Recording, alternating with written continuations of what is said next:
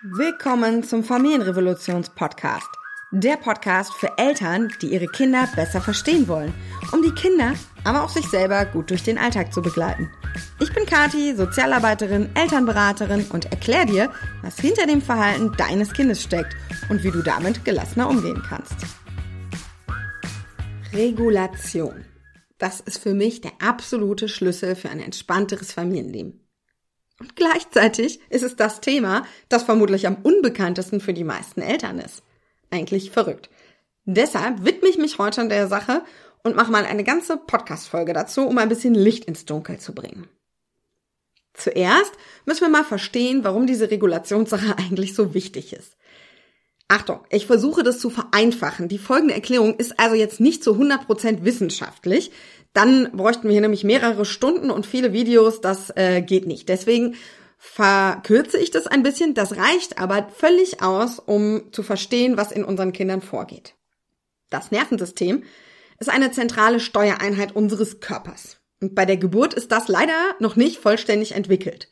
Das hat mit der Entwicklung vom Affen zum Menschen zu tun, aber dem will ich jetzt heute keine Zeit widmen. Es besteht aus verschiedenen Teilen und auch das vereinfachen wir hier ein bisschen und interessieren uns nur für zwei, für den Neokortex und das limbische System. Der Neokortex, das ist der Teil, der Erfahrungen und Wissen abspeichert. Und wenn wir in irgendeine Situation kommen, dann bewertet er diese Situation und empfiehlt uns sozusagen ein Handlungsmuster. Und das limbische System, das ist der Teil, der impulsiv ist, leidenschaftlich, voller Emotion. Im Optimalfall sind die beiden gut und miteinander im Kontakt, miteinander verbunden. Und wenn jetzt eine Situation kommt, wo wir Menschen berührt sind, angestrengt sind, gestresst sind, dann bewertet der Neokortex die Situation und wir können ruhig und gelassen und souverän reagieren. Sind die beiden aber nicht miteinander verbunden, getrennt, wir nennen das also ein dysreguliertes Nervensystem. Dann reagiert nur das limbische System. Das ist zum Beispiel der Fall, wenn wir Eltern unsere Kinder anschreien, obwohl wir das nicht wollen. Dann reagiert nur das limbische System auf irgendeinen Trigger aus unserer Vergangenheit und es handelt einfach. Weil unser ganzes Wissen sitzt im Neokortex und der kann halt nicht agieren, weil sie ja nicht verbunden sind. Blöde Sache. Dann entsteht nämlich ein Fight-Flight-Freeze-Reflex. Der ist tief verankert im Gehirn und das ist ein Überlebensmechanismus von unserem menschlichen Gehirn, übrigens auch von allen anderen Säugetieren. Und dieser Überlebensreflex ist dafür da, um den Stresszustand loszuwerden. Das Gehirn hasst Stress, es will keinen Stress. Es versucht also zu fliehen, zu kämpfen oder einzufrieren, damit es aufhört. Die motzende Mama oder der Papa ist also im Prinzip ein kämpfendes Gehirn, was gerade in einem Notfallzustand des Nervensystems ist.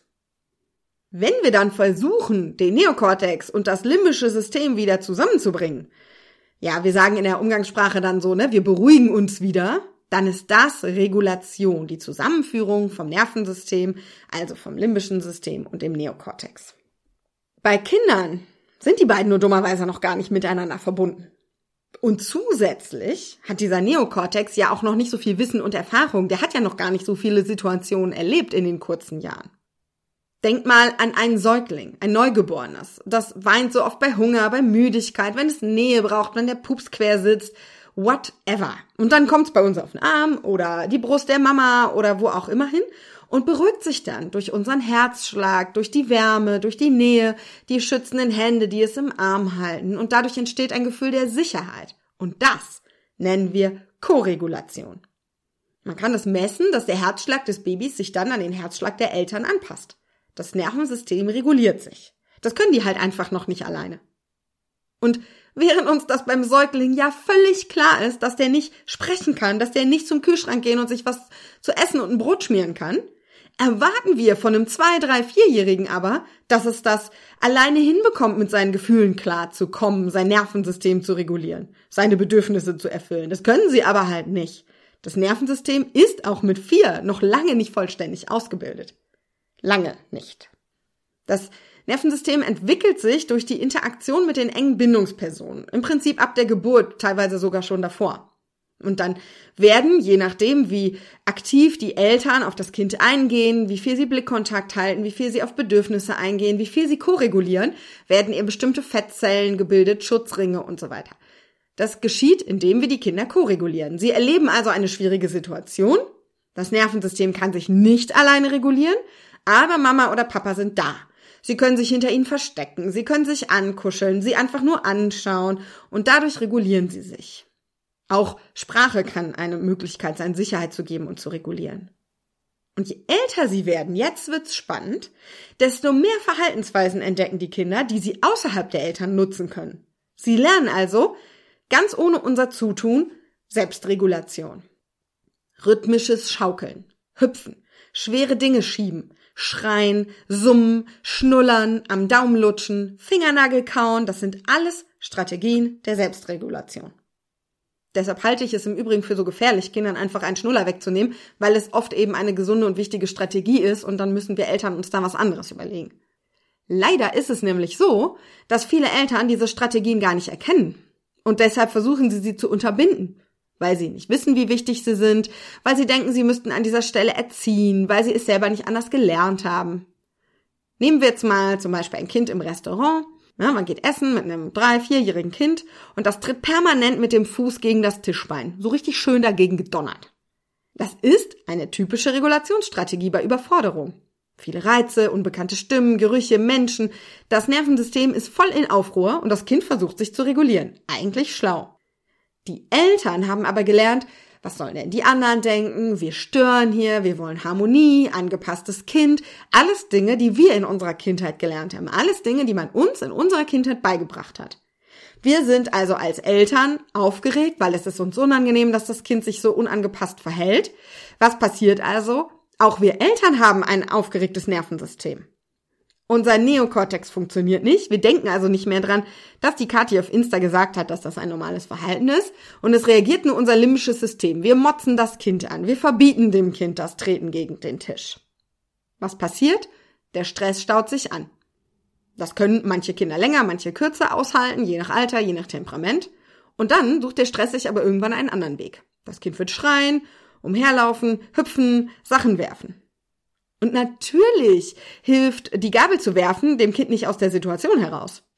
Das weiß das Kind halt bloß nicht. Denn erstens sind der Neokortex und das limbische System ja immer noch nicht so richtig verbunden. Zum anderen hat der Neokortex ja auch nicht so wahnsinnig viele Handlungsmuster abgespeichert. Das ist so ein bisschen wie so ein Computer, der noch nicht richtig angelernt ist, der nicht genug Programme drauf hat. Kratzen, beißen, hauen, das ist sowas wie die Dienstprogramme, die immer schon aufgespielt sind. Ja, die, die kann man halt aber hat halt noch kein Word und Excel drauf und sonst irgendwas, sondern halt nur die Grundfunktion. Das ist halt scheiße. So, und diese Grundfunktionen, die bringen jetzt erstmal Aufmerksamkeit, die helfen erstmal im Denkt das Gehirn, weil irgendjemand schaut jetzt erstmal auf mich und sieht meine Not. Zumindest denkt das das. Ich glaube, es wurde euch deutlich. Regulation begegnet uns ständig im Alltag. Das war ja nur eine Situation und euch fallen jetzt wahrscheinlich sofort ganz, ganz viele ein.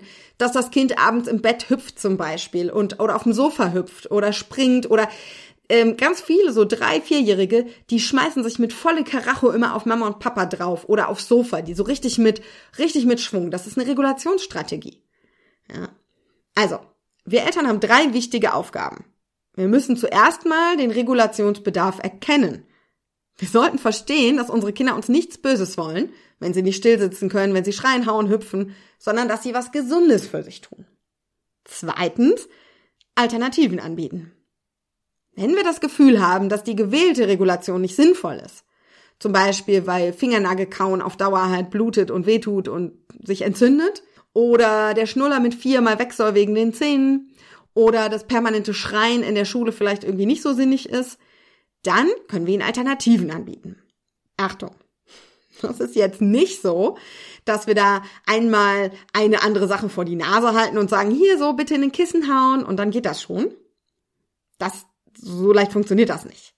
Ich arbeite gerne mit somatischen Übungen, also körperlicher Regulation. Ich arbeite viel mit Atemübungen, mit Yoga. Das ist dann so die Kombination aus beidem. Das kann man auch schon ganz, ganz kleinen Kindern beibringen, also so ab zwei Jahren. Mein Sohn ist jetzt vier und das machen wir schon ganz lang mit ihm und der fordert die Übung sogar richtig beim Einschlafen ein. Der sagt dann wirklich, Mama, können wir mal das mit der Schnecke machen? Ich bin gerade so aufgeregt, ich kann nicht einschlafen. Und das klingt jetzt so ideal, klappt natürlich auch nicht immer so, aber Das kann er nur, weil wir das schon über einen sehr, sehr, sehr langen Zeitraum immer wieder eingeübt haben. Und natürlich nicht dann, wenn er aufgeregt ist, sondern dann, wenn es ihm gerade gut geht, wenn er gerade ein reguliertes Nervensystem hat. Sonst kann man es ja nicht lernen. Also so wie ich ihm das Schneiden mit der Schere beibringe oder das Binden einer Schleife oder Zählen, bringe ich ihm eben auch Übungen zur Regulation bei. Und wenn er die dann kennt, kann ich die in den Situationen anwenden, wo es schwierig wird.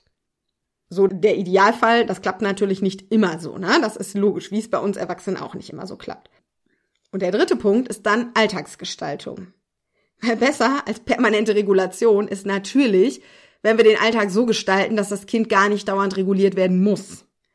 Deshalb sollte der Tag von Kindern immer ein Mix aus Anspannung und Entspannung sein, aus Fokus, aus Anregung. Und ja, ich weiß, Kinder legen sich nicht aufs Sofa und ruhen sich aus, muss aber auch nicht. Ich habe schon ganz oft auf Insta Spiele gezeigt, die ich mit meinem Kind im Wald mache oder so. Sowas kann halt auch Entspannung sein. Und ich weiß, was jetzt passiert. Wenn ich diese Folge beende, kriege ich erstmal 300 Mails, die mich fragen, ob ich denn solche Übungen jetzt nennen kann.